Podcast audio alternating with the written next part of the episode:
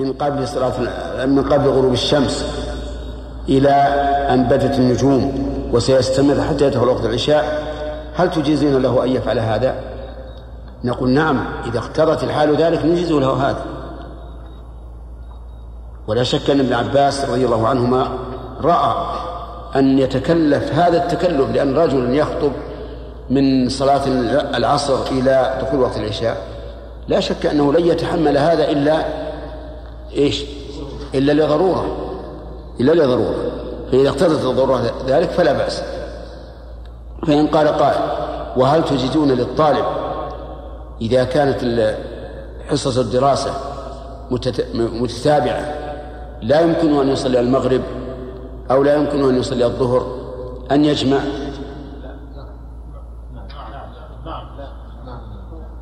أما الطلبة فسيقولون نعم. نعم. أنت تقول لا. طيب نقول في هذا تفصيل. إذا كان يخشى أن يعد ذلك تقصيرا منه ويسجل عليه أو يخشى أن يفوته الدرس ولا يمكن أن أن يتلافاه بعد فإنه يجوز له ذلك. لا سيما إذا كان في بلاد غير بلاده لأن نرى أن الذين يطلبون العلم في بلاد أخرى نرى أنهم مسافرون لأنهم لم يتخذوها وطنا ولا مقاما. متى انتهى شغلهم؟ رجعوا إلى أهليهم. لو يعطون الشهادة آه، قبل أن تغرب الشمس رجعوا إلى أهلهم فعلى كل حال نحن نقول إذا كان يلحق الإنسان مشقة أو ضرر في عدم نعم في ترك الدروس هذه فله أن يجمع. لأن القاعدة التي أصلها ابن عباس رضي الله عنهما أراد أن لا يحرج أمته تنطبق على هذا نعم هل هو مطلق النزول؟ إيش؟ النزول المسافر نزول إيش؟ إذا نزل للاستراحة هل هل يؤخذ مطلق النزول مجرد أنه ينزل فليس من السنة أن يجمع؟ أم إذا مثلا يفرق بين من يجلس يوما ومن ينزل لا نعم. إذا نزل نزولا يستوعب به الوقتين. مثل بينزل من الصباح إلى ما بعد العصر. فالسنة لا يجمع نزل الظهر يا شيخ ها؟ نزل نزل الظهر لشدة الحر. وهيمشي مثلا قبل العصر لا بعد العصر. لا يسن له هذا لكن يجوز. ما دام يجوز الحمد لله الأمر واسع لا لا ليس من السنة. نعم.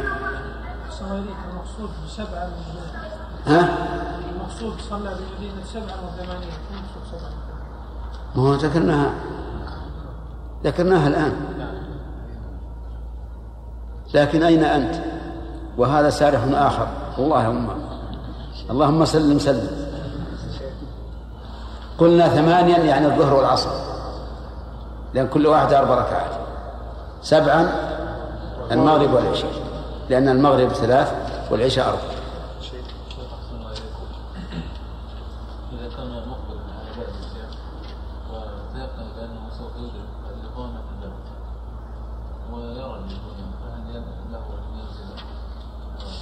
نعم. إذا كان يعلم أنه سيقدم البلد قبل دخول وقت الثانية فالأفضل أن لا يجمع وإن جمع فلا بأس لأنه لا زال في السفر. باب جواز الانصراف من الصلاة عن اليمين والشمال. حدثنا أبو بكر بن أبي شيبة قال حدثنا أبو معاوية ووكيع عن الأعمش عن عمارة عن الأسود. عن عبد الله قال لا يجعلن أحدكم للشيطان من نفسه جزءا لا يرى إلا أن حقا عليه الا ينصرف إلا عن يمينه. أكثر ما رأيت رسول الله صلى الله عليه وسلم ينصرف عن شماله. حدثنا إسحاق حدثنا إسحاق بن إبراهيم قال أخبرنا جرير وعيسى بن يونس وحدثناه علي بن خشرم قال أخبرنا عيسى جميعا عن الأعمش بهذا الإسناد مثله. وحدثنا قتيبة بن سعيد قال حدثنا أبو عوانة عن السدي قال سألت أنسا كيف أنصرف إذا صليت عن يميني أو عن يساري؟ قال أما أنا فأكثر ما رأيت رسول الله صلى الله عليه وسلم ينصرف عن يمينه. حدثنا أبو بكر بن أبي شيبة وزهير بن حرب قال حدثنا وكيع عن سفيان عن السدي عن أنس أن النبي صلى الله عليه وسلم كان ينصرف عن يمينه. الانصراف يعني معناه أن أن الإمام إذا سلم يبقى مستقبل القبلة. لكن إلى أي حد؟ إلى حد أن يستغفر ثلاثا ويقول اللهم أنت السلام ومنك السلام تبارك يا ذا الجلال والإكرام. كما جاء ذلك في حديث ثوبان وعائشة رضي الله عنهم ثم ينصرف. لكن هل ينصرف عن اليمين أو عن الشمال؟ كما رأيتم ابن عباء بن مسعود يقول رأيته أكثر ما ينصرف عن شماله. وأنس يقول عن يمينه. وكل يحكي ما, ما رأى. كل منهما يحكي ما رأى. ونحن نقول الأمر في هذا واسع.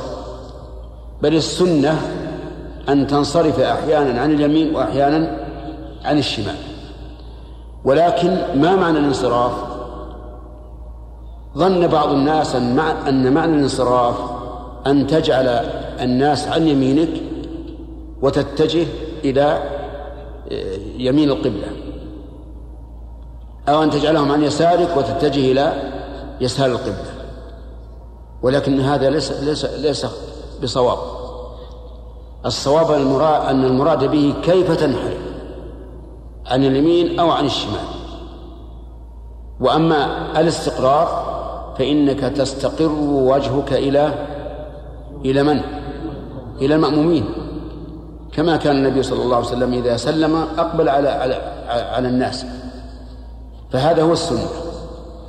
وهذا الخطأ الذي يقع من بعض الناس كالخطأ الذي وقع من بعض الناس أيضا في فهم كون الصحابة رضي الله عنهم يلزق أحدهم كعبه بكعب أخيه ومنكبه بمنكب أخيه. حيث ظن بعض الناس أن المعنى أن تفحج قد قدميك وتباعد ما بين القدمين من أجل أن يمسك كعبك. نعم كعب أخيك وهذا غلط. هذا ليس هذا فعل الصحابة بل المعنى أنهم يتراصون حتى يلتصق الكعب بالكعب لا أنهم يفتحون أرجلهم. ولهذا لا ليس في أي ليس في أي نص وكانوا يفتحون أو يفرقون بين أرجلهم. أبدا. ما في. فهذه من الفهوم الخاطئة التي يخطئ فيها بعض الناس. وأكثر ما يفوت ما يفوت الأمة من السنة هو هو قصور العلم أو الخطأ في الفهم. يعني قد يكون الإنسان علمه قليلا. لا يحيط بكثير من السنة فيخطئ. أو يكون علمه كثيرا ولكن يفهمها على على غير المراد.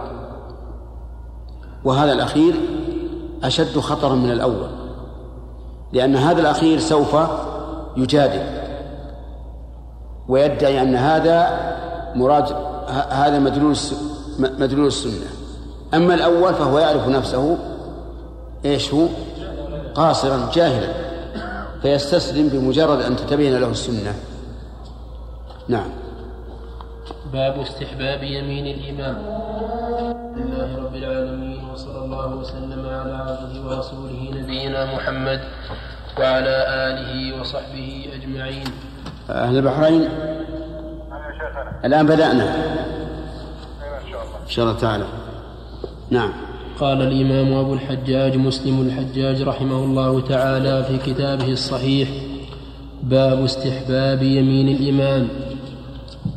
وحدثنا أبو كريب قال أخبرنا ابن أبي زائدة عن مسعر عن ثابت بن عبيد عن البراء عن ابن البراء عن البراء قال كنا إذا صلينا خلف رسول الله صلى الله عليه وسلم أحببنا أن نكون عن يمينه. يقبل علينا بوجهه. قال فسمعته يقول رب قني عذابك يوم تبعث أو تجمع عبادك. وحدثناه أبو كريب وزهير بن حرب. قال حدثنا وكيع عن مسعر بهذا الإسناد ولم يذكر يقبل علينا بوجهه.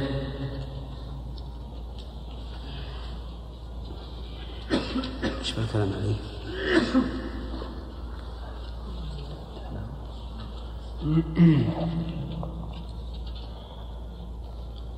قال النووي رحمه الله تعالى باب استحباب يمين الإمام. فيه حديث البراء كنا إذا صلينا خلف رسول الله صلى الله عليه وسلم أحببنا أن نكون عن يمينه يقبل علينا بوجهه فسمعته يقول رب قني عذابك يوم تبعث أو تجمع عباده. قال القاضي يحتمل أن يكون التيامن عند التسليم وهو الأظهر لأن عادته صلى الله عليه وسلم إذا انصرف أن يستقبل جميعهم بوجهه. قال وإقباله صلى الله عليه وسلم يحتمل أن يكون بعد قيامه من الصلاة أو أو يكون حين ينفتل. بس. بس. الظاهر إذا إن صحت هذه اللفظة لأن الرواة اختلفوا في إثباتها. فإن صحت فالمعنى أنه ينصرف عن اليمين ثم يستقبل. كما سبق لنا في حديث ابن عباس وأنس أنه كان يستقبل ينصرف تارة عن يمينه وتارة عن يساره. لكن الاستقرار يكون مستقبلا للجماعة. نعم. باب هذا ما في أحد. نعم. باب كراهية الشروع في نافلة بعد شروع المؤذن. وحدثني أحمد بن حنبل قال حدثنا محمد بن جعفر قال حدثنا شعبة عن ورقاء عم عن عمرو بن دينار عن عطاء بن يسار عن أبي هريرة عن النبي صلى الله عليه وسلم قال إذا أقيمت الصلاة فلا صلاة إلا المكتوبة. وحدثنيه محمد بن حاتم وابن رافع قال حدثنا شبابه قال حدثني ورقاء بهذا الإسناد. وحدثني يحيى بن حبيب الحارثي قال حدثنا روح قال حدثنا زكريا بن إسحاق قال حدثنا عمرو بن دينار قال سمعت عطاء بن يسار يقول عن أبي هريرة عن النبي صلى الله عليه وسلم أنه قال إذا أقيمت الصلاة فلا صلاة إلا المكتوبة وحدثناه عبد بن حميد قال أخبرنا عبد عبد الرزاق قال أخبرنا زكريا بن إسحاق بهذا الإسناد مثله وحدثنا حسن الحلواني قال حدثنا يزيد بن هارون قال أخبرنا حماد بن زيد عن أيوب عن عمرو بن دينار عن عطاء بن يسار عن أبي هريرة عن النبي صلى الله عليه وسلم بمثله قال حماد ثم لقيت عمرا فحدثنيه به ولم يرفعه.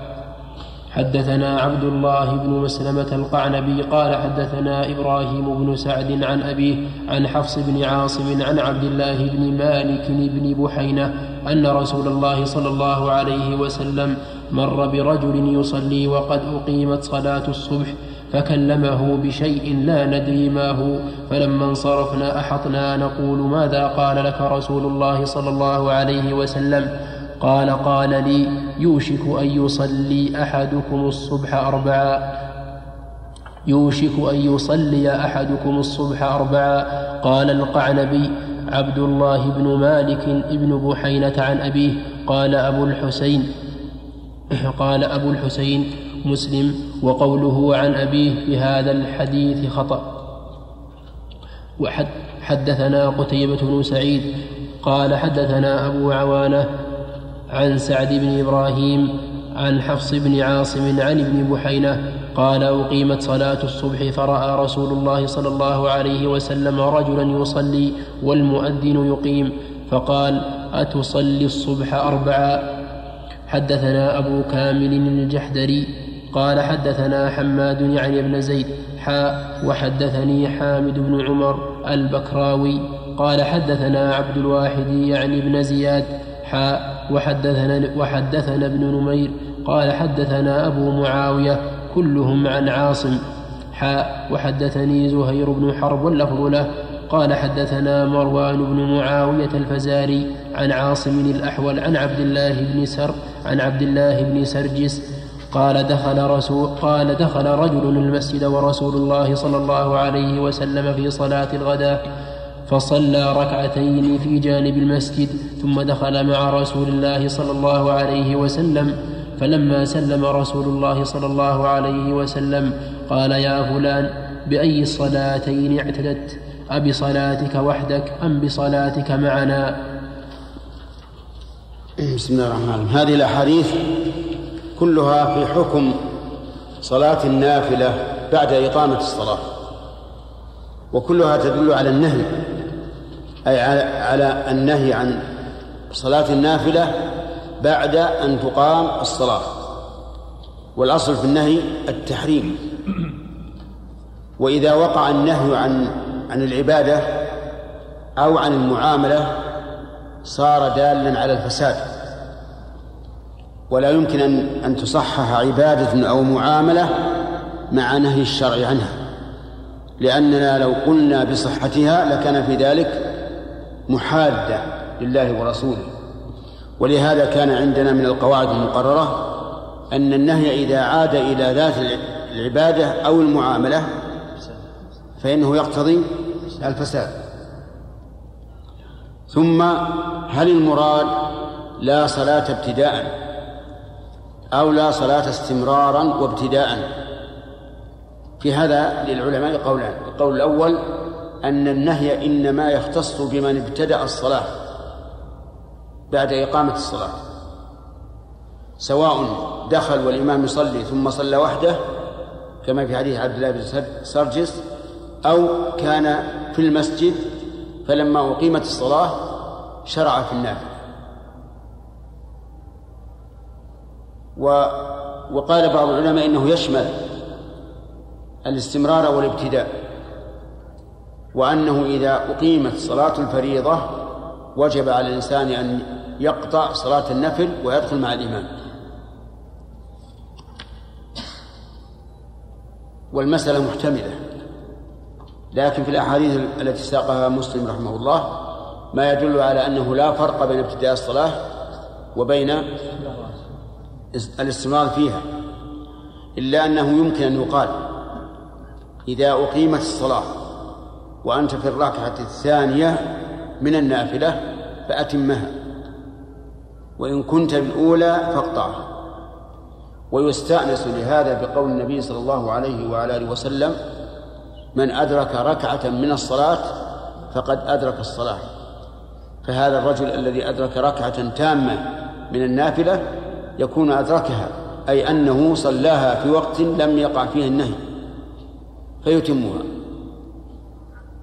وأما من قال إنه يجوز في سنة الفجر أن يصليها ولو بعد الإقامة فإن قوله ليس بصحيح لأن لا صلاة إلا المكتوبة عام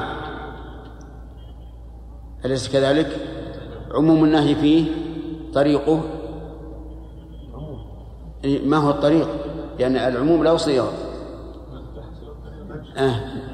نفي النكرة نفي النكرة وهذا نفي وقع بلا النافية للجنس وهو أعم ما يكون من النفي. فيقال لمن أخرج سنة الفجر من هذا العموم يقال هات الدليل. قال الدليل أن النبي صلى الله عليه وسلم قال ركعة الفجر خير من الدنيا وما فيها. وأنه كان لا يدعها أي ركعتي الفجر حضرا ولا سفرا. وأنه يروى عنه أنه قال صلوا ركعتي الفجر ولو طرد ولو طردتكم الخير فيقال هذا هذه الأحاديث لا تمنع أن يصلي الإنسان راتبة الفجر بعد صلاة الفجر.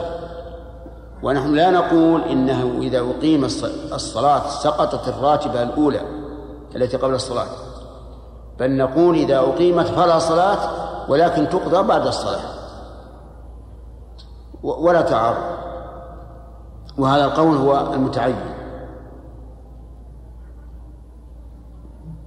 نعم.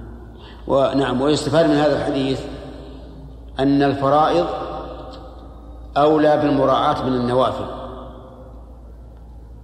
لأن الفرائض أحب إلى الله من النوافل. كما في الحديث الصحيح أن الله تبارك وتعالى قال ما تقرب إلي عبدي بشيء أحب إلي مما افترضت عليه.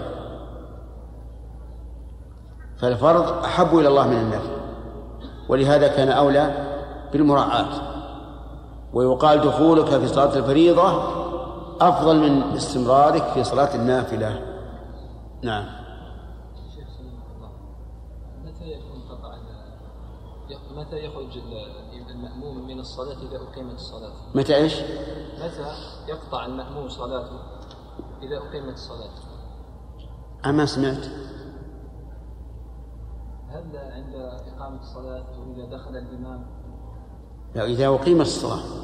لأن في المسألة شيخ ذكر أهل العلم أقوال في هذه المسألة. إذا أقيمت هذا حديث لفظ الحديث يعني الصحيح أنه بمثابة إقامة الصلاة. أنه إذا أقيمت أي إذا شرع في الإقامة. نعم. إذا كان مثلا الركعة الثانية إيش؟ إذا كانت الركعة الثانية إذا أكملها ربما تفوته فضيلة ألا وهي تكبيرة الإحرام مع الإمام. إيه. لا يضر. يعني إذا فاتته تكبيرة الإحرام مع الإمام لا تضر. لأنه أيضا لو قلنا اقطعها وقد أدركها قبل أن يدخل وقت النهي عنها صار أبطل عمله. ولا ينبغي أن يبطل أن يبطل العمل. نعم على القول الثاني اذا يسلم ولا لا يسلم؟ لا لا يسلم يخرج هكذا يعني أبد يخرج هكذا يعني ينوي قطعها ويدخل مع الإمام لأن السلام إنما هو ختام الصلاة ولا ختام في الصلاة إلا إذا إلا إذا أتمها أي نعم نعم باب ما يقول إذا دخل إيش؟ باب ما يقول لماذا نونت؟ تام المعنى. نعم. تام بدون إضافة. إنما ينون باب وكتاب وفصل. إذا كانت الجملة اللي بعده جملة تم فيها الإسناد. يعني جملة خبرية تامة. وإلا أضيف. نعم. باب ما يقول إذا دخل المسجد. حدثنا يحيى بن حدثنا يحيى بن يحيى قال أخبرنا سليمان بن بلال عن ربيعة بن أبي عبد الرحمن عن عبد الملك بن سعيد عن أبي حميد أو عن أبي أسيد. قال قال رسول الله صلى الله عليه وسلم إذا دخل أحدكم المسجد فليقل اللهم افتح لي أبواب رحمتك. وإذا خرج فليقل اللهم إني أسألك من فضلك. قال مسلم سمعت يحيى بن يحيى يقول كتبت هذا الحديث من كتاب سليمان بن بلال. قال بلغني أن يحيى الحماني يقول يقول وأبي أسيد. وحدثنا حامد بن عمر البكراوي قال حدثنا بشر بن المفضل قال حدثنا عمارة عمارة بن غزية عن ربيعة بن أبي عبد الرحمن عن عن عبد الملك بن سعيد بن سويد الأنصاري عن أبي حميد أو عن أبي أسيد عن النبي صلى الله عليه وسلم بمثله. هذا أيضا من الأشياء التي ينبغي الإنسان عند دخول المسجد أن يقوم بالسنتين فعلية وقولية عند دخول المسجد. أما الفعلية فأن يقدم رجله اليمنى لأن تقديم اليمين هو الأصل إلا فيما فيه أذى فتقدم اليسار. ولهذا نقول إن الإنسان يستنثر بيساره ولا يستنثر بيمينه ويصل النجاسة بيساره ولا يغسلها بيمينه. ولهذا إذا استنجى من بول أو غائط فإنه يستنجي بماذا؟ باليسار. لأن اليسرى تكون الأذى وما عداه فاليمين. إذا دخل الخلاء قدم اليسرى لأن الخلاء بالنسبة لما قبله أحط منزله. أما المسجد فهو أشرف من من السوق ولهذا إذا دخل نقول يقدم اليمنى. هذه سنة فعلية. وهل يتسوق إذا دخل المسجد؟ وتكون هذه سنة فعلية أيضا؟ ذهب بعض العلماء إلى ذلك. وقال يسن أيضا أن يتسوق عند دخول المسجد. ودليلهم في ذلك أن النبي صلى الله عليه وعلى آله وسلم كان إذا دخل بيته بدأ بالسواك قالوا وإذا كان بيت الإنسان يبدأ بالسواك فبيت الله من باب أولى. ولكن هذا الاستدلال فيه نظر.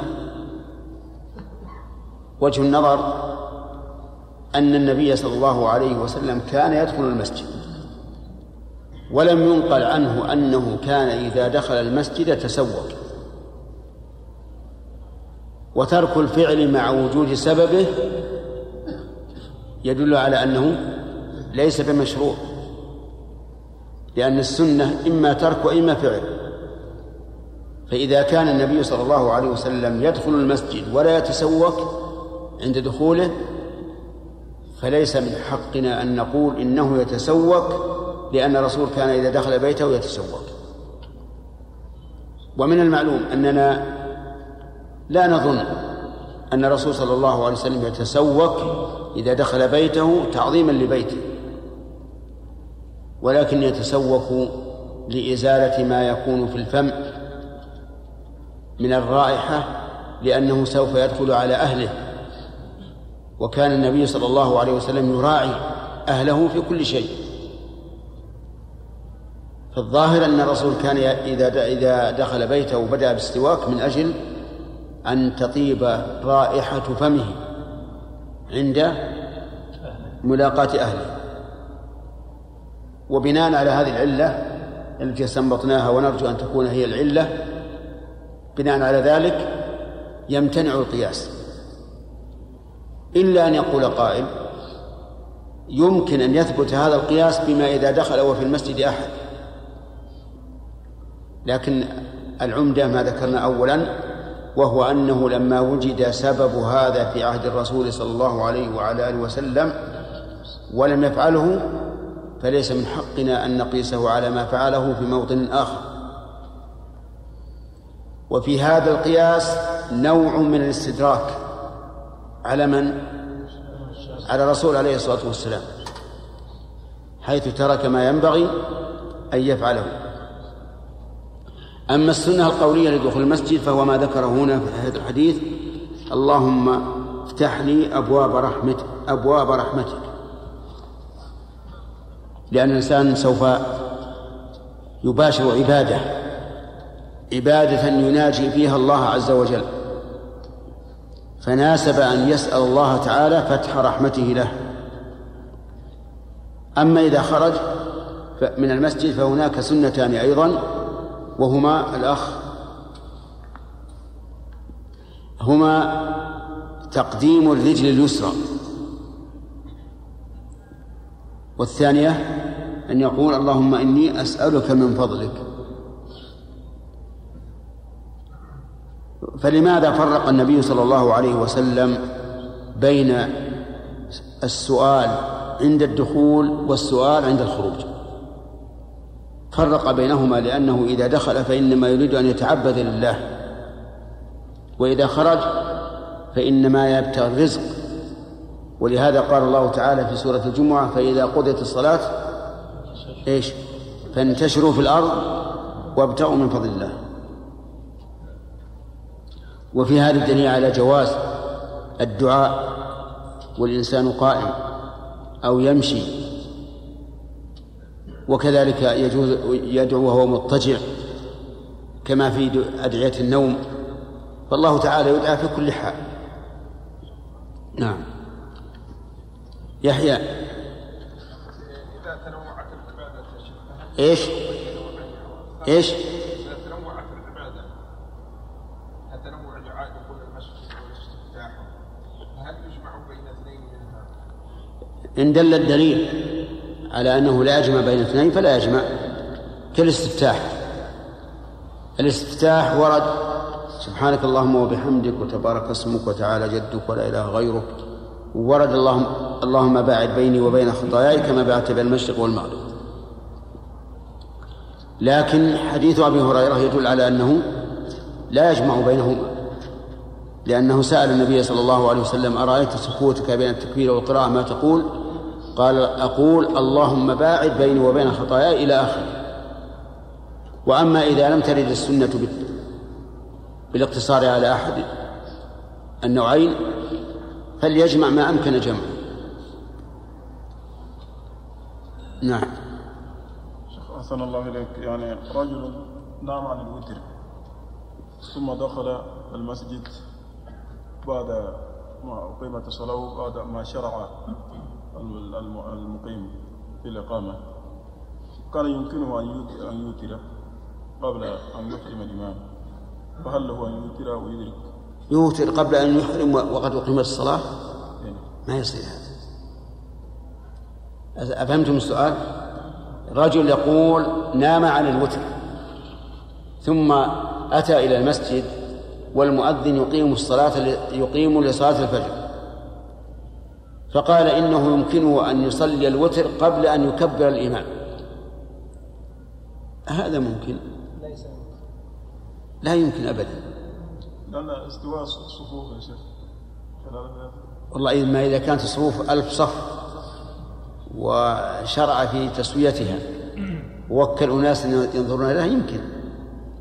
على كل حال إذا أقيمت لا تجوز الصلاة لا الوتر ولا سنة الفجر ولا غيره نعم نعم هل يكون فيها حديث النفس أم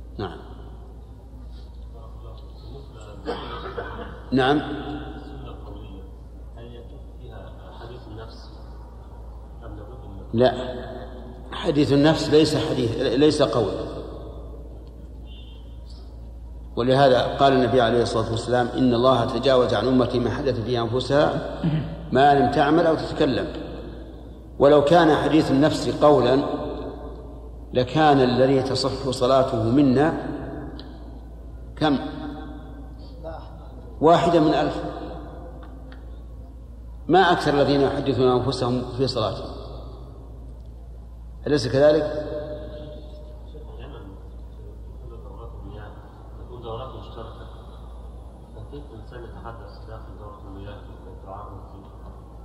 يعني الذكر في دورة المياه نعم يعني هل يكون ده داخل الباب 50 دورة مثلا نعم. لا بأس ما في مانع. لأنه ما في دليل على النهي عن ذكر الله تعالى في في الخلاء. ثلاثة؟ نعم. باب استحباب تحية المسجد بركعتين وكراهة الجلوس قبل صلاتهما وأنها مشروعة في جميع الأوقات. حدثنا عبد الله بن مسلم. ترجمة كم؟ مسألة؟ ثلاث مسائل. ثلاث مسائل. استحباب تحية المسجد بركعتين. الثاني كراهة الجلوس قبل صلاتهما والثالث إيش؟ مشروعة في جميع الأوقات. نعم. حدثنا عبد الله بن مسلمة بن قعنب وقتيبة بن سعيد قال حدثنا مالك حاء وحدثنا يحيى بن يحيى قال قرأت على مالك عن عامر بن عبد الله بن الزبير عن عمرو بن سليم الزرقي عن أبي قتادة عن أبي قتادة أن رسول الله صلى الله عليه وسلم قال إذا دخل أحدكم المسجد فليركع ركعتين قبل أن يجلس. حدثنا أبو بكر بن أبي شيبة قال حدثنا حسين بن علي عن زائدة قال حدثني عمرو بن يحيى الأنصاري قال حدثني محمد بن يحيى بن حبان عن عمرو بن سليم بن خالد بن خلدة الأنصاري. عن أبي قتادة صاحب عن أبي قتادة صاحب رسول الله صلى الله عليه وسلم. قال دخلت المسجد ورسول الله صلى الله عليه وسلم جالس بين ظهراني الناس. قال فجلست فقال رسول الله صلى الله عليه وسلم ما منعك أن تركع ركعتين قبل أن تجلس؟ قال فقلت يا رسول الله رأيتك جالسا والناس جلوس. قال فإذا دخل أحدكم المسجد فلا يجلس حتى يركع حتى يركع ركعتين. حدثنا أحمد بن جواس حدثنا أحمد بن جواس الحنفي أبو عاصم. قال حدثنا عبيد الله الأشجعي عن سفيان عن محارب بن دثار عن جابر بن عبد الله قال كان لي على النبي صلى الله عليه وسلم دين فقضاني وزادني ودخلت عليه المسجد فقال لي صل ركعتين. نعم. باب استحباب الركعتين في المسجد لمن قدم من سفر أول قدومه. حدثنا عبيد الله بن معاذ قال حدثني أبي قال حدثنا شعبة عن محارب أنه سمع جابر بن عبد الله يقول اشترى مني رسول الله صلى الله عليه وسلم بعيرا فلما قدم المدينة أمرني أن آتي المسجد فأصلي ركعتين. وحدثني محمد بن المثنى قال حدثنا عبد الوهاب يعني الثقفي قال حدثنا عبيد الله عن وهب بن كيسان عن جابر بن عبد الله أنه قال خرجت مع رسول الله صلى الله عليه وسلم في غزاة فأبطأ بي جملي واعيا ثم قدم رسول الله صلى الله عليه وسلم قبلي وقدمت بالغداة. فجئت المسجد فوجدته على باب المسجد. قال الآن حين قدمت؟ قلت نعم. الآن. الآن حين قدمت؟ قلت نعم. قال فدع قال فدع جملك وادخل. قال فدع جملك وادخل فصل ركعتين. قال فدخلت فصليت ثم رجعت. حدثنا محمد بن المثنى. قال حدثنا الضحاك يعني, يعني أبا عاصم. حاء وحدثني محمود بن غيلان قال حدثنا عبد الرزاق قال جميعا أخبرنا ابن جريج قال أخبرني ابن شهاب أن عبد الرحمن بن عبد الله بن كعب أخبره عن أبيه عبد الله بن كعب وعن عمه عبيد الله بن كعب عن كعب بن مالك أن رسول الله صلى الله عليه وسلم كان لا يقدم من سفر إلا نهارا في الضحى. فإذا قدم بدأ بالمسجد فصلى فيه ركعتين ثم جلس فيه. هذا هذه الأحاديث في حكم تحية المسجد. تحية المسجد سنة مؤكدة لا شك في هذا. لأن النبي صلى الله عليه وعلى آله وسلم أمر بها. بل إنه قطع خطبته ليأمر بها. فقد دخل رجل والنبي صلى الله عليه وعلى آله وسلم يخطب يوم الجمعة فجلس فقال له أصليت؟ قال لا. قال قم فصل ركعتين. فقطع الخطبة وأمره أن يصلي. وهذا يدل على تأكدها. بل هذا يدل على وجوبها. ووجه ذلك أن النبي صلى الله عليه وسلم قطع الخطبة واستباح الكلام في أثناء الخطبة ثم أمر هذا أن يصلي فيشتغل. نعم أن يصلي فيلزم من ذلك أن يشتغل بصلاته عن سماع الخطبة. وسماع الخطبة واجب ولا يشتغل عن واجب إلا بواجب مثله أو أوكد منه. ولهذا ذهب كثير من العلماء إلى أنها واجبة وهو قول قوي كما ترى. ولكن أكثر العلماء على أنها سنة كما هو المترجم به في هذا الباب وأنها ليست واجبة. واستدلوا على ذلك بأن النبي صلى الله عليه وعلى آله وسلم حين بعث معاذا إلى اليمن وكان ذلك في آخر حياة الرسول صلى الله عليه وسلم قال أعلمهم أن الله افترض عليهم خمس صلوات في كل يوم وليلة. وهذه الصلوات معلومة وليس فيها إيش؟ ليس فيها تحية المسجد. فيقتضي أن تكون تحية المسجد غير واجبة لهذا الحديث. لكن هذا الجواب غير سديد. لأننا نقول الصلوات الخمس التي هي فرض هذه قيدت بوقت تدور يدور وجوبها بدوران هذه الأوقات. وأما تحية المسجد وصلاة الكسوف فإنما فإنما هي لسبب لسبب طارئ. ولهذا كان بالإجماع أن الرجل لو قال لله علي نذر أن أصلي ركعتين وجب عليه أن يصلي ركعتين. مع أن هذا هذا المنذور ليس من الصلوات الخمس. فالشيء الذي له سبب ليس كالشيء الدائم المستمر. إذن سقط هذا هذا الرد الذي رد به من قال بأن الركعتين ليستا بواجبتين. وجه السقوط؟ أن الصلوات الخمس ليس لها سبب لها أوقات محددة بأوقات. وأما وأما تحية المسجد فهي فلها سبب. ولكن قد يقال إن كون الرسول عليه الصلاة والسلام يدخل المسجد لصلاة الجمعة ولا يصلي ركعتين وأنه كان ذات يوم يحدث أصحابه فدخل ثلاثة نفر أحدهم دخل الحلقة والثاني خلفها والثالث ولى ولم يأمر أحدا منهم بأن يصلي.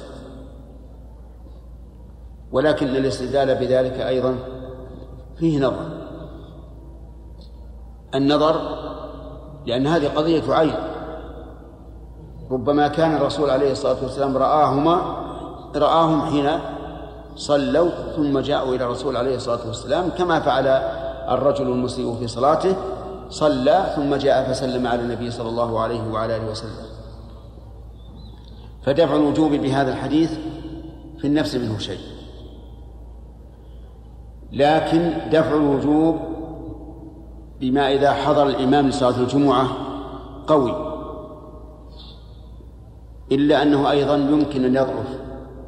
بماذا؟ بأن الخطبتين من مقدمات الصلاة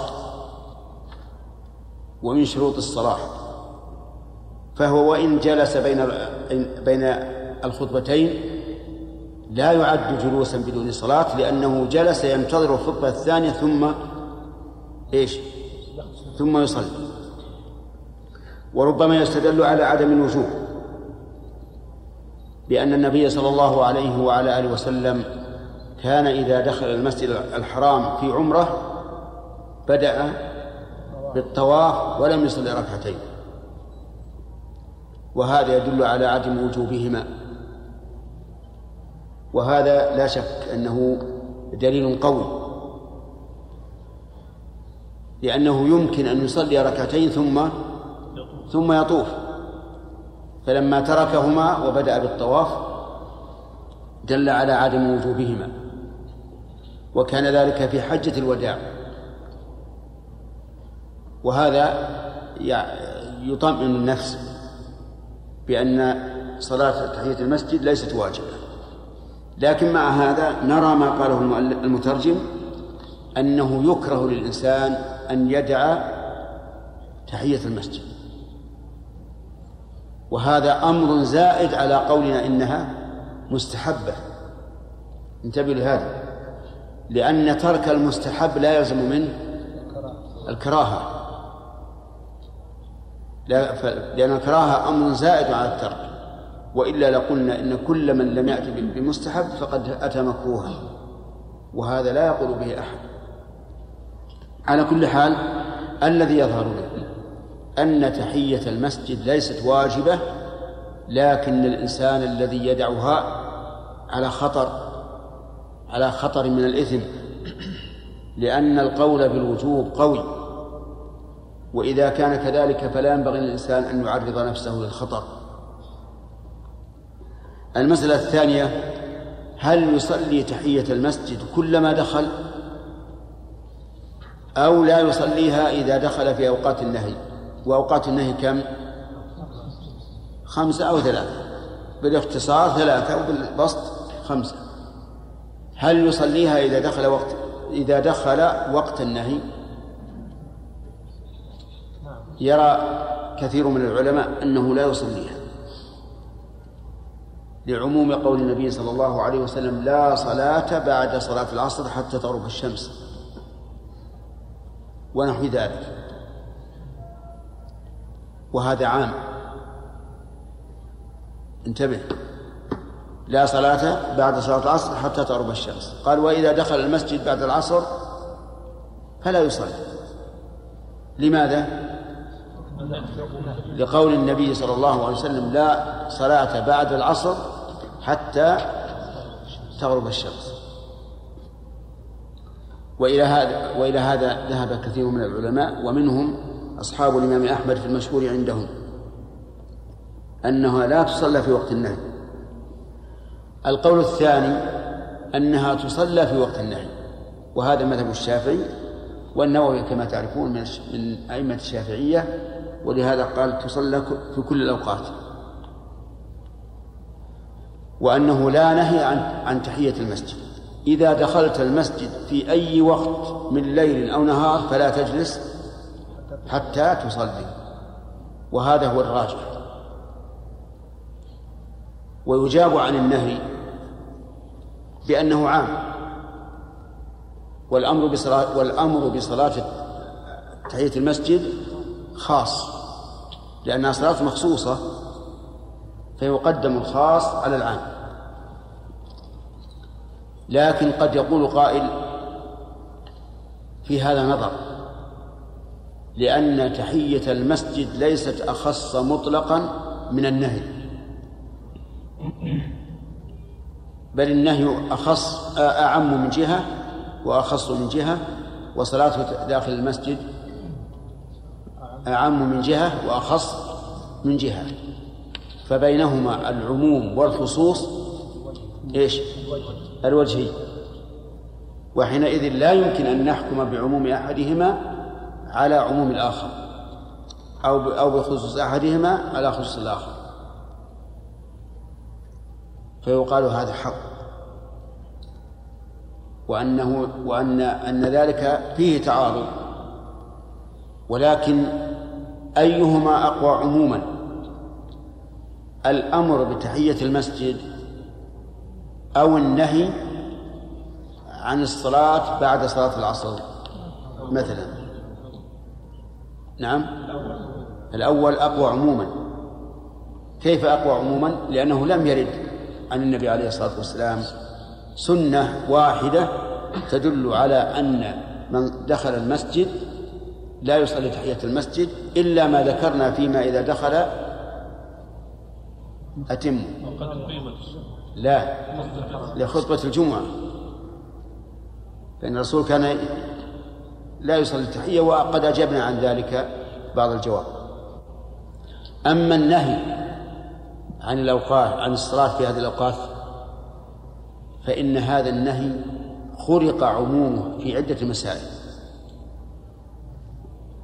وإذا خرق عموم عموم النص ضعف ضعف العموم. كذا عبد العوض؟ طيب. ما الذي خرق عموم الأمر؟ آه نعم. ما الذي خرق عموم النهي عن الصلوات في هذه الأوقات؟ أولا إذا نسي الإنسان صلاة مكتوبة ولم يذكرها إلا بعد صلاة العصر. هل يصليها؟ يصليها. إذا انخرق عموما.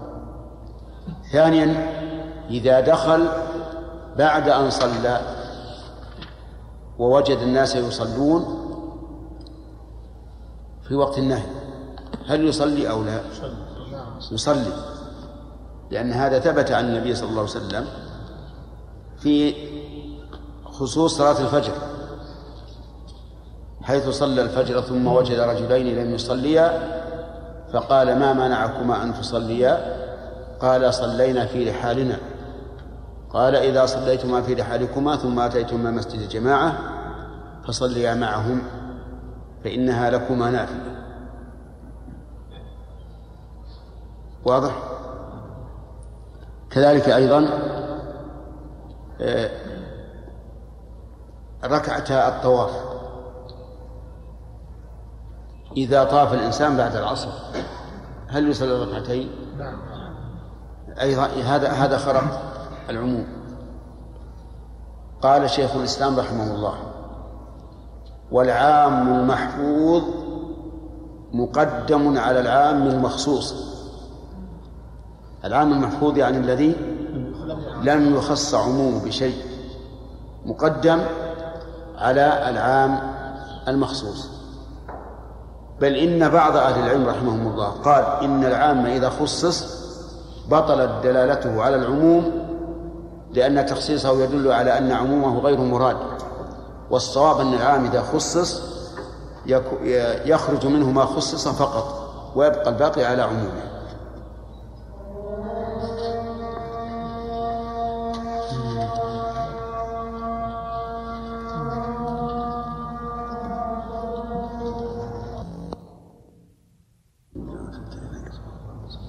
آت محمدا الوسيلة والفضيلة.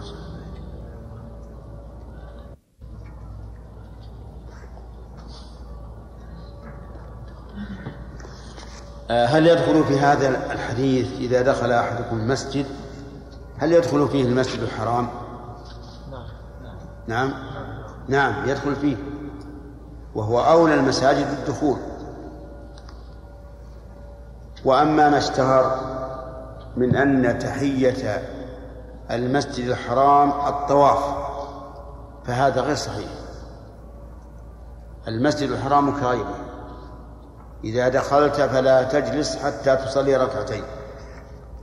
إلا إذا دخلت للطواف فطف إذا دخلت للطواف فطف ثم سوف تصلي ركعتين بعد الطواف. فصار داخل المسجد الحرام. إن دخل للطواف طاف قبل أن يصلي.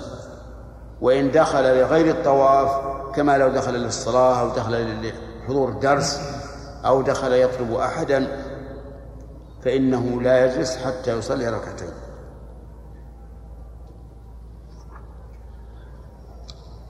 ومما ومما يتعلق بهذا هل يلحق مصلى العيد بالمسجد فإذا دخل مصلى العيد لم يجلس حتى يصلي ركعتين أو لا؟ قال بعض العلماء لا وأنه إذا دخل مصلى العيد لا يست... لا لا لا ركعتين بناء على أنه ليس بمسجد وإذا لم يكن مسجدا فلا فليس له تحية ركعتين. ولكن الصحيح أنه مسجد. ويدل لذلك أن رسول الله صلى الله عليه وسلم أمر النساء أن يخرجن إلى صلاة العيد وأمر الحيض أن يعتزلن المصلى. وهذا يدل على أنه مسجد لأن إثبات حكم المسجد لهذا المصلى يدل على أنه من المساجد.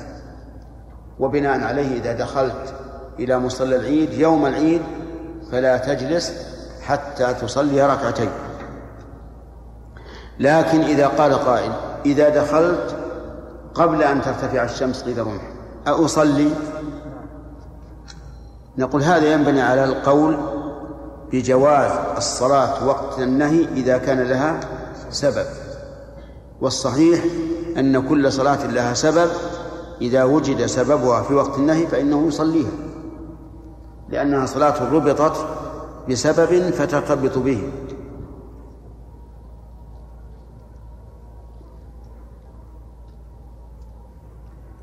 وقوله إذا دخل أحدكم المسجد فليركع ركعتين قبل أن يجلس.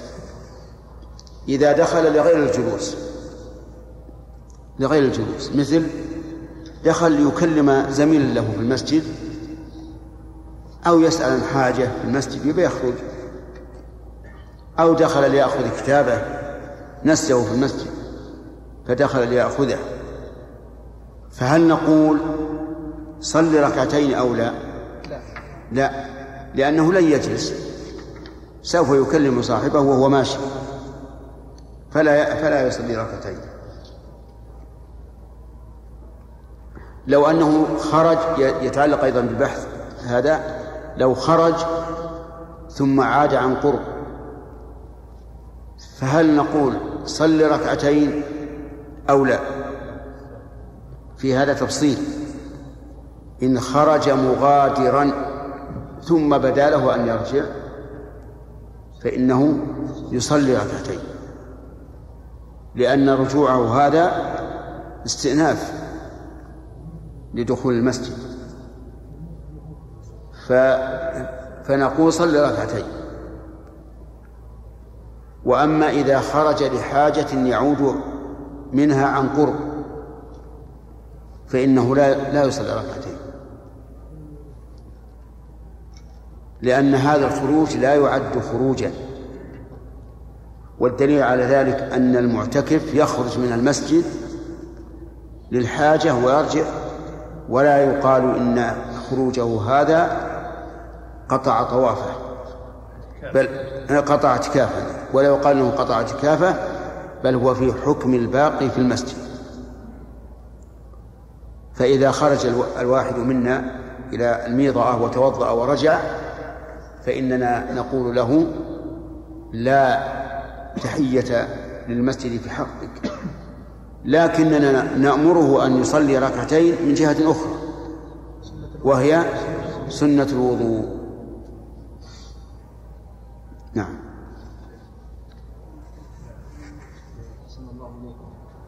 قلتم أن طواف النبي صلى الله عليه وسلم ولم يصلي ركعتين هذا يسقط القول؟ بوجوب تحية المسجد. نعم. قد يقول قائل أن النبي صلى الله عليه وسلم ما جلس حتى صلى ركعتين وهما ركعتي الطواف. نعم. فلا يكون هذا يعني مما يقوي أنها واجبة. نعم. هذا إيراد وارد ظاهرا لكنه ليس واردا حقيقة. لأن النبي صلى الله عليه وسلم جعل الطواف بمنزلة المكث فمنع الحائض من من الطواف لئلا تمكث في المسجد. ولهذا لو أن الإنسان دخل دخل المسجد الساعة العاشرة مثلا وقال إنه يريد أن يبقى إلى صلاة الظهر لكنه بدأ يمشي يتردد في المسجد ولم يجلس. هل نقول في هذه الحال إنه أخطأ؟ ونقول صلي ثم ثم تمش في المسجد. نعم نقول هكذا. نقول لأن تردده هذا في في ظرف المسجد. وقول الرسول لا يجلس بناء على الغالب أن الإنسان ليس داخل المسجد لأجل يطوف به. نعم. نعم. جزاكم الله. إذا كان مثلا مصلى مصلى مرة واحدة مثلا في البادية. يعني لا يتخذ مصلى دائما. فهل يصلي فيه كذلك ركعتين؟ لا. الظاهر لا. الظاهر لا ويحتمل أن يقال إنه مسجد. يعني في البادية يخطون مكانا يجعلونه مسجدا يصلون فيه. فهو ليس بمسجد. بدليل أن هذا المكان لا يثبت له أحكام المسجد فيجوز مثلا أنه يباع ويجوز أن يزرع ويجوز أن ينتقل إلى مكان آخر. لكن نقول الاحتياط أن أن لا تجلس حتى حتى تصلي ركعتين. والمسألة لا يترتب على هذه على قولنا المسجد أو المسجد لا يترتب عليه مجرد التحية في المسجد يترتب عليه مثلا تحريم البيع والشراء فيه تحريم التأجير كل أحكام المسجد. جواز الاعتكاف فيه إذا كان تقام فيه الجماعة. نعم. قضى الرسول صلى الله عليه وسلم راتب الظهر بعد العصر. تدل على تدل على على خلق النهي العام. إي نعم. يعني قضاء سنة الظهر البعدية بعد صلاة العصر هذا أيضا مما يخلق العموم. نعم ثلاثة. أهل البحرين؟ الآن نبدأ إن شاء الله.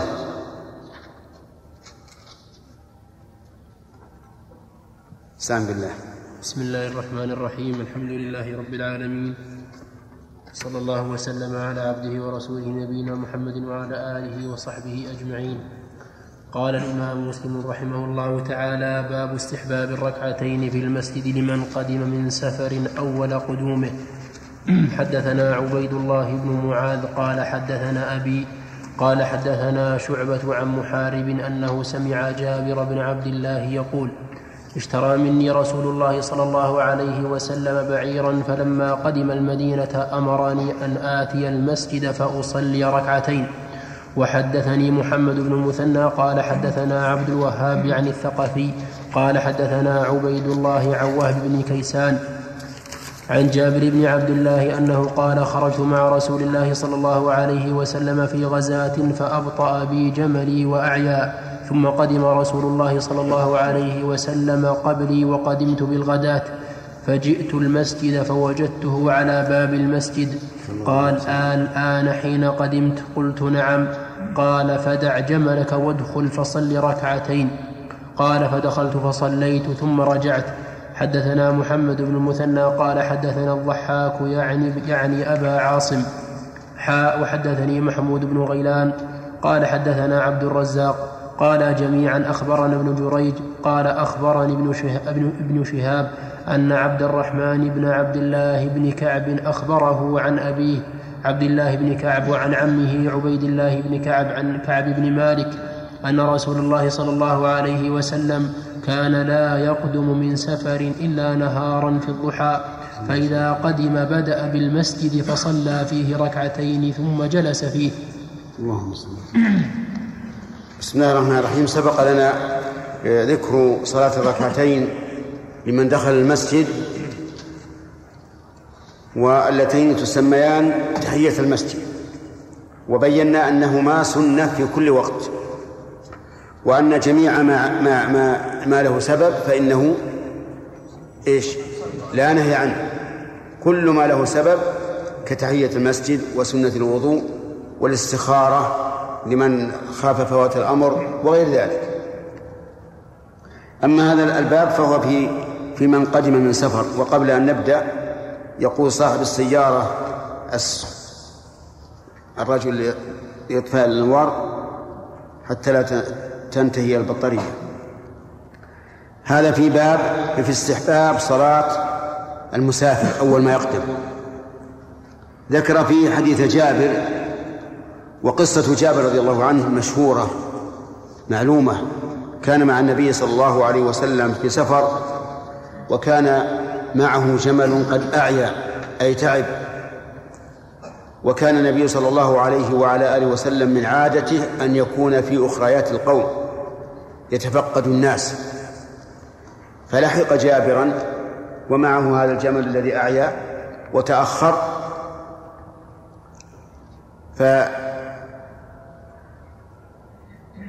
فضربه النبي صلى الله عليه وسلم ودعا فسار الجمل سيرا لم يسر مثله قط حتى كان في مقدم القوم.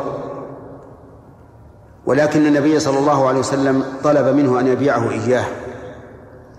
قال بعنيه بأوقية. فقال جابر لا. قال بعنيه فباعه.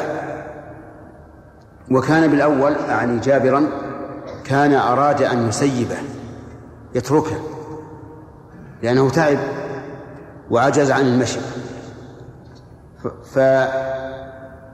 فلما وصل إلى هذه الحال الجيدة طلب منه النبي صلى الله عليه وعلى آله وسلم أن يبيعه ولكنه أبى.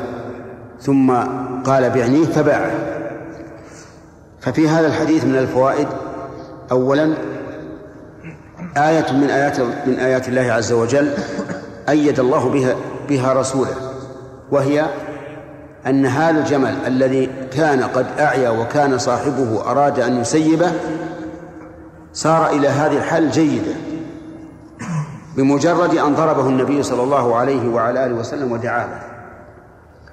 وفيه أيضا جواز مماكسة الإمام للرعية والمماكسة المحاطة يحاطه في الثمن لأن النبي صلى الله عليه وعلى آله وسلم ماكس جابرا في جمله.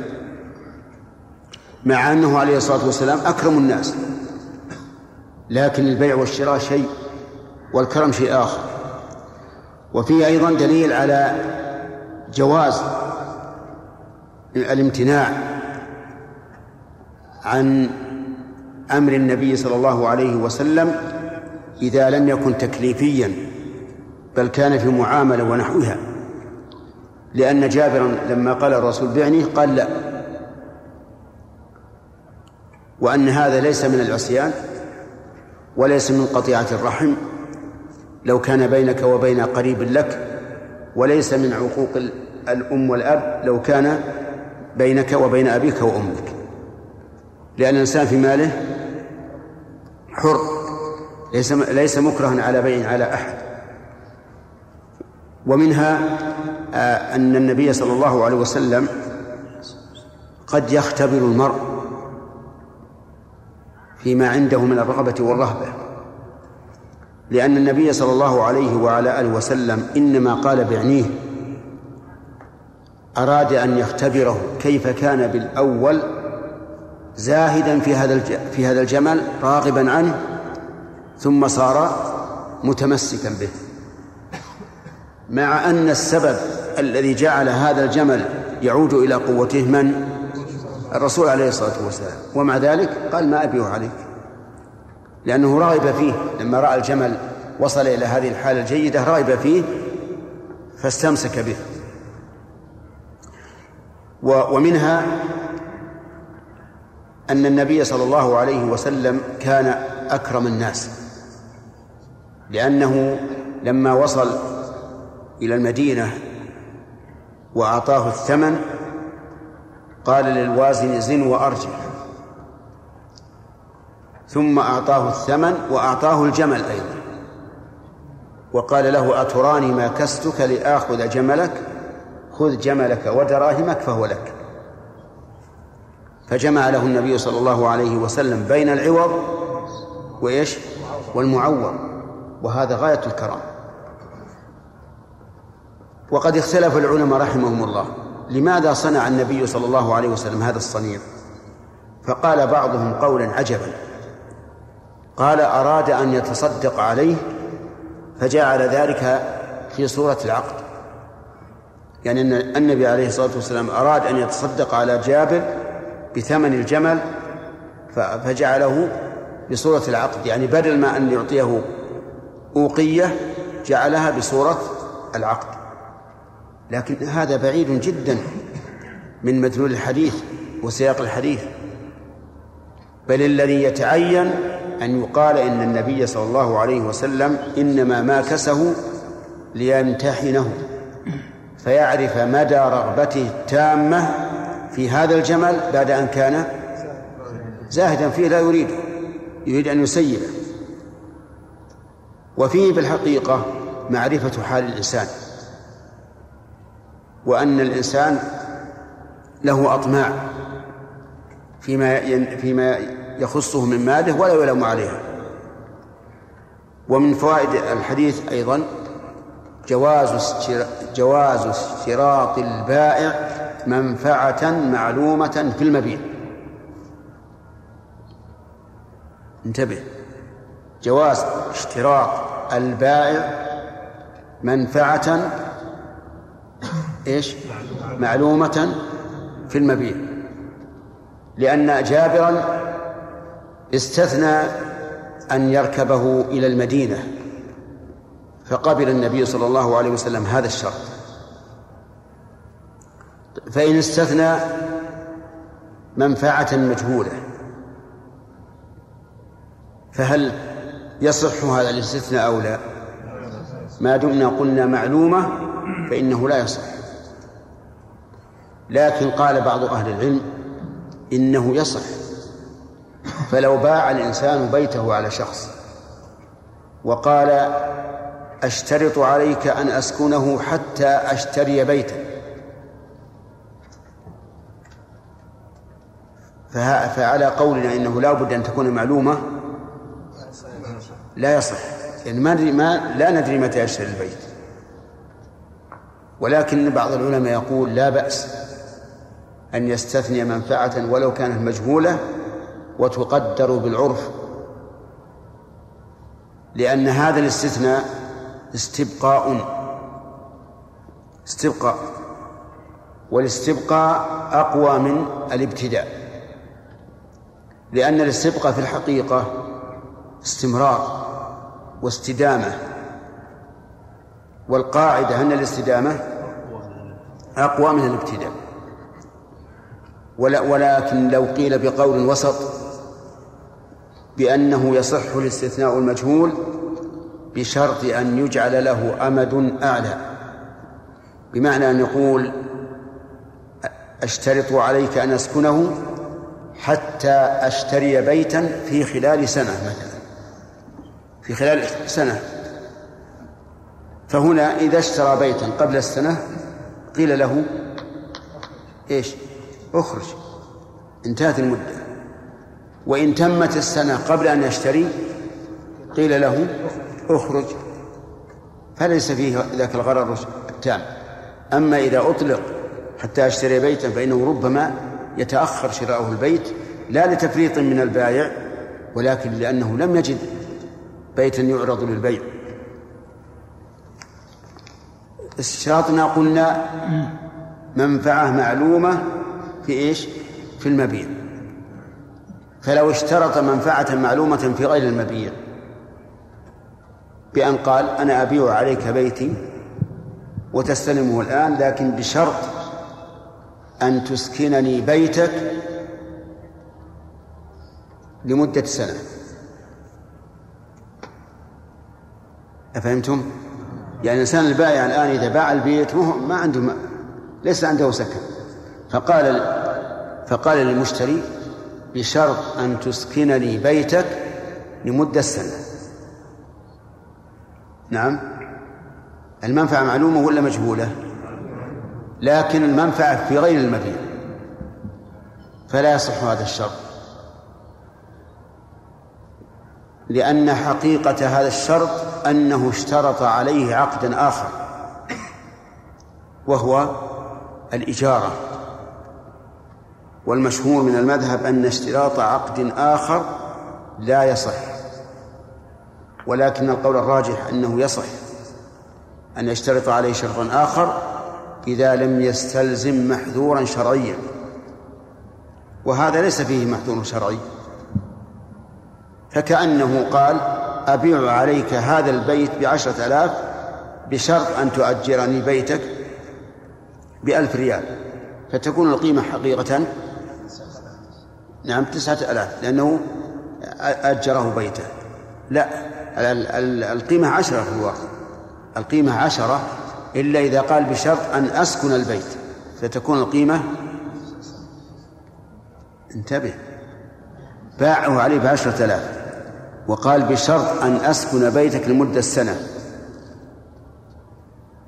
البيع الآن عشرة آلاف نقدا وسكن سنة. كم الجميع كأنه باعه بأحد عشر بأحد عشر. فالصواب أنه أنه إذا اشترط منفعة معلومة في غير المبيع أن الشرط صحيح والبيع صحيح. نأتي إلى مقصود المؤلف الذي ترجم لهذا الحديث أن النبي صلى الله عليه وسلم قال له متى قدمت؟ قال الآن حين قدمت. قال فدع جملك وادخل فصل ركعتين. قال فدخلت فصليت ركعتين ثم رجعت. فيستفاد من هذا أنه يستحب للإنسان إذا قدم البلد أن يصلي ركعتين في المسجد قبل أن يأتي إلى أهله. ولكن هل المراد أن يصلي ركعتين في مسجده القريب من بيته؟ أو في أي مسجد من مساجد البلد. الظاهر الثاني لأن المساجد كلها بيوت الله. والمقصود أن تتعبد لله بهاتين الركعتين قبل أن تصل إلى إلى بيته. ولا أدري هذه السنة أهي موجودة عند كثير من الناس أو لا؟ غير موجودة. عند أكثر الناس. أكثر الناس لا يعرفون هذا إطلاقا. والخطأ والتقصير من طلبة العلم أنهم لا يعلمون الناس هذه السنة. أنك أول ما تقدم البلد اذهب إلى المسجد وصلي فيه ركعتين. وهل يصلي هاتين الركعتين في وقت النهي؟ نعم. على القول الراجح يصليهما في وقت النهي. لأن كل صلاة لها سبب فليس لها فليس عنها وقت نهي. إي نعم. نعم. دخل المسجد ووجد يصلون هل يصلي ركعتين؟ لا. إذا دخل المسجد ووجد الناس يصلون ودخل معهم في الصلاة تكفي. لأن المقصود أن يصلي ركعتين في المسجد. نعم. كيف حفظكم الله إذا في بعض البلاد إذا. تكون المساجد مغلقة. إذا إذا. أقول أعد من أول. في بعض البلاد يا شيخ تكون المساجد مغلقة بالليل نعم. هل نقول يعني إذا دخل قدم البلد ووجد المساجد مغلقة هل يصلي في أي مكان قبل أن يدخل لا لا ما لا أظن هذا. لأن المساجد لها ميزة خاصة وهي أنها بيوت الله عز وجل. لكن قل لو هل نقول إنه إذا دخل بيته يصلي ركعتين أولا؟ قبل أن يسلم على أهله؟ الظاهر لا. إن وجد المساجد مفتوحة صلى فيها وإلا سقطت لتعذر المكان.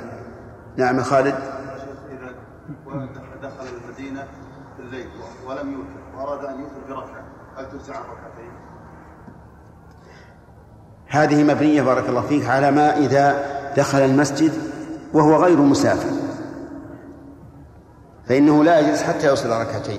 فإن صلى ركعة وترا فهل تجزئه؟ سبق البحث فيها هنا في المكان. وقلنا إن قوله عليه الصلاة والسلام لا يجلس حتى يوصل ركعتين بناء على على الغالب.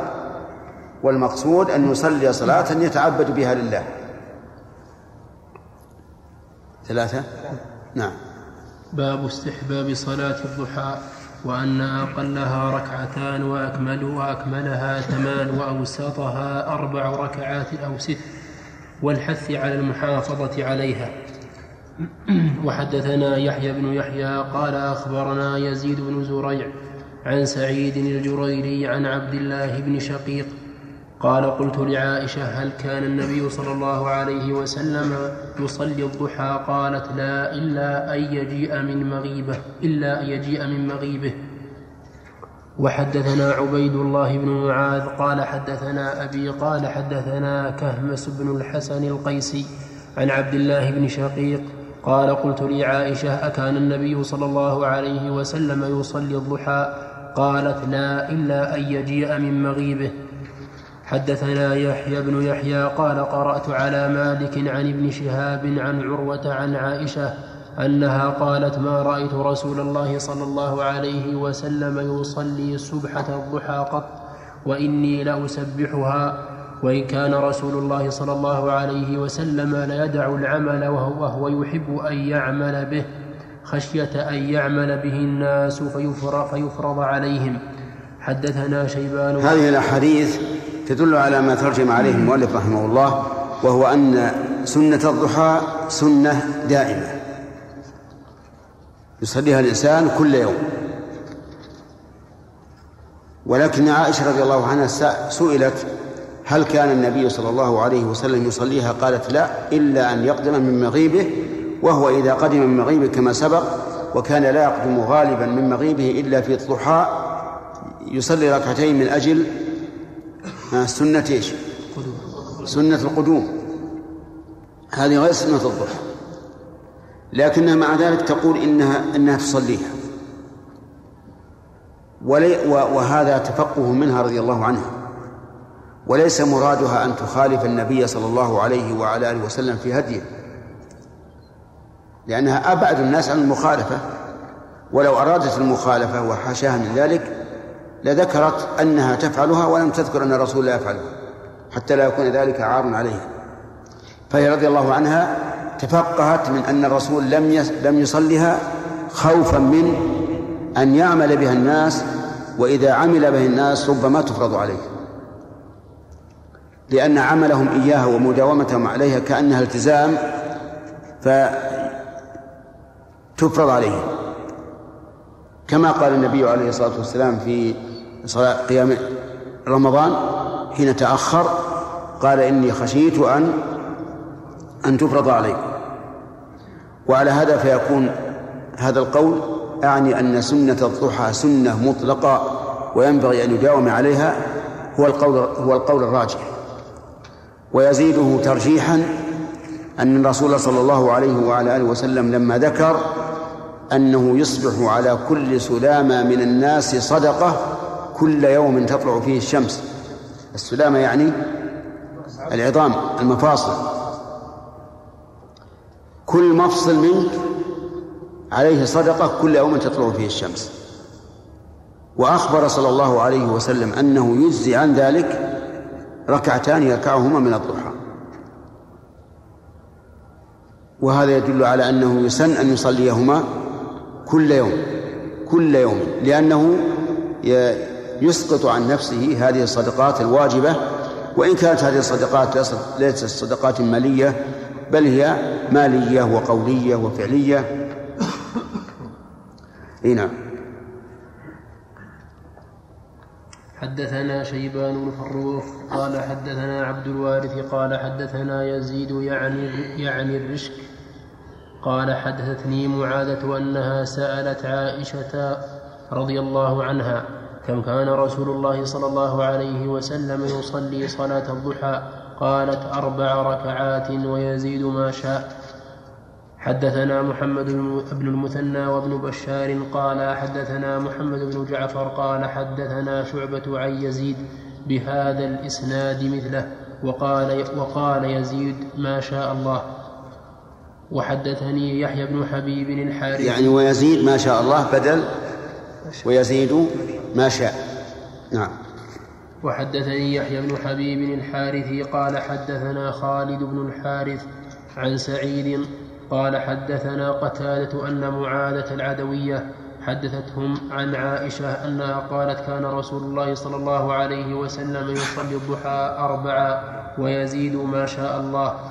وحدثنا إسحاق بن إبراهيم بن بشار جميعا عن معاذ بن هشام قال حدثني أبي عن قتادة بهذا الإسناد مثله. وحدثنا محمد بن المثنى وابن بشار قال حدثنا محمد, محمد بن جعفر قال حدثنا شعبة عن عمرو بن مرة عن عبد الرحمن بن أبي ليلى قال ما أخبرني أحد أنه رأى النبي صلى الله عليه وسلم يصلي الضحى إلا أم هانئ فإنها حدثت أن النبي صلى الله عليه وسلم دخل بيتها يوم فتح مكة. فصلى ثماني ركعات ما رأيته صلى صلاة قط أخف منها غير أنه كان يتم الركوع والسجود ولم يذكر ولم يذكر ولم يذكر ابن بشار في حديثه قوله قط. وحدثني الآن في هذا الحديث أن النبي صلى الله عليه وسلم كان يصلي سبحة الضحى. أربع ركعات ويزيد ما شاء الله. وهذا الحديث عن عائشة. وسبق أنها تقول ما رأيت النبي صلى الله عليه وسلم يصلي, يصلي سبحة الضحى قط. وهذا نفي مؤكد بقوله قط. فكيف نجمع بين هذين الحديثين وهما عن عائشة رضي الله عنها؟ راو واحد. مرة تقول يصلي أربعا ويزيد ما شاء الله ومرة تقول ما رأيته يسبحها قط.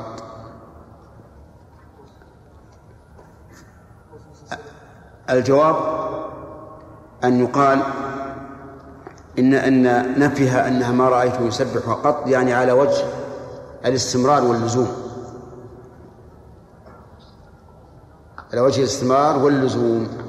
أو أنها ما رأت يصليها قط في وقت معين مثل أن يكون يصليها من حين أن ترتفع الشمس قيد رمح.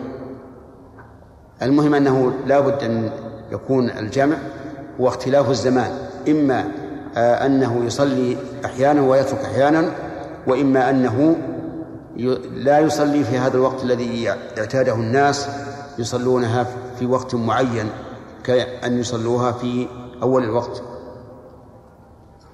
وفي الحديث حديث عائشة الأخير أن النبي صلى الله عليه وسلم يصلي أربع ركعات ويزيد ما شاء الله. وعلى هذا نقول لا حد لأكثر سنة الضحى حيث قالت ويزيد ما شاء الله أو يزيد ما شاء. وفي هذا الحديث أيضا إثبات مشيئة العبد. أن للعبد مشيئة فيكون فيها في ذلك رد على طائفة مبتدعة من هم؟ في هذا إثبات أن العبد مشيئة فيكون فيه رد على على من؟ في خلاف الآن هذا عبد الله يقول على القدرية وأنتم الجبرية. رجعت طيب. على الجبرية. وفيه أيضا في, في اللفظ الثاني ما شاء الله رد على طائفة مبتدعة أخرى. من؟ أي نعم القدرية. لأن القدرية يقولون إن فعل العبد لا يرجع إلى مشيئة الله. وأن العبد مستقل بعمله. إرادة وقدرة وفعلا. نعم. أهل السنة والجماعة يقولون فعل العبد بمشيئته لكن مشيئته تابعة لمشيئة الله بمعنى أننا نعلم أنه إذا شاء العبد شيئا فإن الله قد قد شاء. هذا المعنى. ولا نقول إن الله إذا شاء شيئا فلا بد أن يشاءه العبد وحينئذ نقع في الجبر. نحن نقول متى فعل الإنسان شيئا علمنا أنه واقع بإيش؟ بمشيئة الله. ونقول إذا شاء الله شيئا فلا بد أن يشاءه العبد. لأن لكن هل نحن نعلم أن الله شاء شيئا قبل أن نعمل؟ أبدا. لأن مشيئة الله للأشياء وكتابته للأشياء مجهولة لنا. كل القدر سر مكتوم كما قاله بعض العلماء. لا ندري ما الله صانع ولا ندري ما الله أراد. لكن إذا عملنا علمنا أن الله قد شاء منا هذا العمل. نعم. عبد الله؟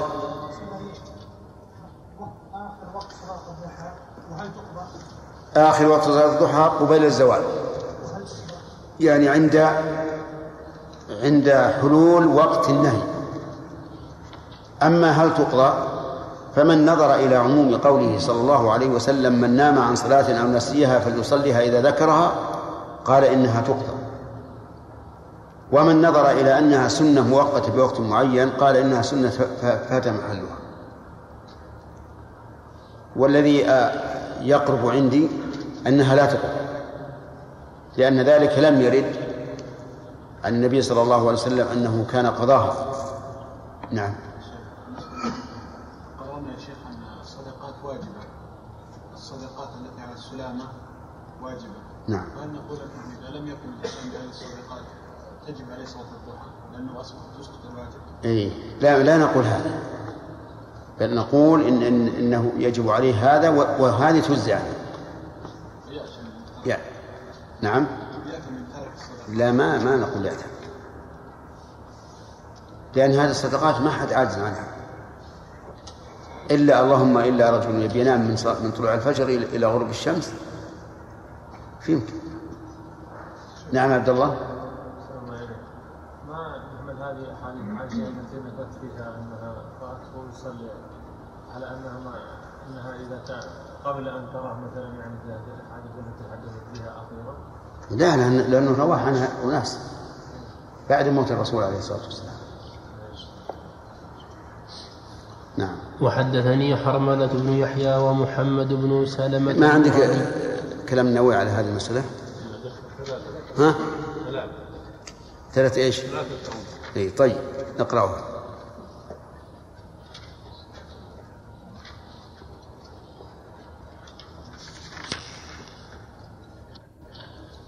حول حديث عائشة؟ اي نعم. نعم. نعم. وفي رواية عنها أنه صلى الله عليه وسلم كان يصلي الضحى أربع ركعات ويزيد ما شاء وفي رواية ما شاء الله. وفي حديث أم هانئ أنه صلى الله عليه وسلم صلى ثمان ركعات وفي حديث أبي ذر وأبي هريرة وأبي الدرداء ركعتان. هذه الأحاديث كلها متفقة لا اختلاف بينها عند أهل التحقيق. وحاصلها أن الضحى سنة مؤكدة وأن أقلها ركعتان وأكمل وأك وأكملها ثمان ركعات. وبينهما أربع أربع أو ست كلاهما أكمل من ركعتين ودو ودون ثمان. وأما الجمع بين حديثي عائشة في نفي صلاته صلى الله عليه وسلم الضحى وإثباتها فهو أن النبي صلى الله عليه وسلم كان يصليها بعض الأوقات لفضلها ويتركها في بعضها خشية أن تفرض كما ذكرته عائشة. ويتأول قولها ما كان يصليها إلا أن يجيء من مغيبه على أن معناه ما رأيته كما على أن معناه ما رأيته كما قالت في الرواية الثانية ما رأيت رسول الله صلى الله عليه وسلم يصلي سبحة الضحى. وسببه أن النبي صلى الله عليه وسلم ما كان ما كان يكون عند عائشة في وقت الضحى إلا في نادر من الأوقات. فإنه فإنه قد فإنه قد يكون في ذلك مسافرا وقد يكون حاضرا ولكنه في المسجد أو في موضع آخر. وإذا كان عند نسائه فإنما كان لها يوم يوم من تسعة. فيصح قولها ما رأيته يصليها وتكون قد علمت بخبره أو خبر غيره أنه صلاها. أو خبر يقال- غيره. نعم. بالإضافة. نعم. وتكون قد علمت بخبره أو خبر غيره أنه صلاها. أو يقال قولها ما كان يصليها أي ما يداوم أي ما يداوم عليها فيكون نفيا للمداومة لا لأصلها. والله أعلم. وأما ما صح عن ابن عمر أنه قال في الضحى هي بدعة فمحمول على أن صلاتها في المسجد والتظاهر بها والتظاهر بها كما كانوا يفعلونه بدعة لا أن لا أن أصلها لا أن أصلها في البيوت ونحوها مذموم. أو يقال قوله بدعة أي المواظبة عليها لأن النبي صلى الله عليه وسلم لم يواظب عليها خشية أن تفرض وهذا في حقه صلى الله عليه وسلم. وقد ثبت استحباب المحافظة في حقنا بحديث أبي الدرداء وأبي ذر أو يقال إن ابن عمر أو يقال إن ابن عمر لم يبلغه فعل النبي صلى الله عليه وسلم الضحى وأمره وأمره وأمره بها. وكيف كان وكيف كان فجمهور العلماء على استحباب الضحى وإنما نقل التوقف التوقف فيها عن ابن مسعود وابن عمر والله أعلم. على كل حال الخلاف في سنة الضحى على ثلاثة أقوال. القول الأول أنها سنة مطلقا ويسن المداومة عليها دائما. وهذا القول هو أرجح الأقوال لأنه لو لم يكن منها إلا أنها تسقط الصدقات. القول الثاني أنها لا تسن مطلقا. وأخذوا بظاهر حديث ابن عمر إنها بدعة. والقول الثالث التفصيل وهو أن من كان يصلي في الليل فالأفضل أن لا يداوم ومن لا يصلي في الليل فالأفضل أن يداوم. وهذا اختيار شيخ الإسلام ابن تيمية رحمه الله. واستدل لذلك بأن النبي صلى الله عليه وسلم كان لا يداوم عليها وأنه أمر أبا هريرة وأبا ذر وأبا الدرداء بركعتي الضحى. قال أبو هريرة أوصاني خليلي صلى الله عليه وسلم بثلاث ركعتي الضحى وأن أوتر قبل أنام وصلاة وصيام ثلاثة أيام من كل شهر. وهذا القول المفصل قول قوي لولا ما ذكرناه آنفا وهو إيش؟ حديث نعم يصبح على كل سلام من من الصدقة. فهذا يدل على أنه يستحب أن يأتي بها كل يوم. اللهم إلا أن يدعي مدع أنه سوف يقوم بهذه الصدقات كلها فحينئذ نقول الأفضل أن لا تداوم عليها إلا إذا كنت ممن لا يتهجد في الليل. يعني أن رأي شيخ الإسلام رحمه الله قوي لمن لا يستطيع أن يكمل الصدقات التي على السلام. وأما من كملها فتبقى في حقه مشروعة كل يوم إذا كان لا يتهجد من الليل أو يوما ويوما إذا كان ممن يتهجد. نعم. نعم. نعم. من؟ لا أبو هريرة لا يصلي في الليل. لأن لأنه قال وأن أوتر قبل أن أنام. قال أهل العلم والسبب في ذلك أن أبا هريرة كان في أول الليل يحفظ أحاديث الرسول عليه الصلاة والسلام وكان لا ينام إلا متأخرا.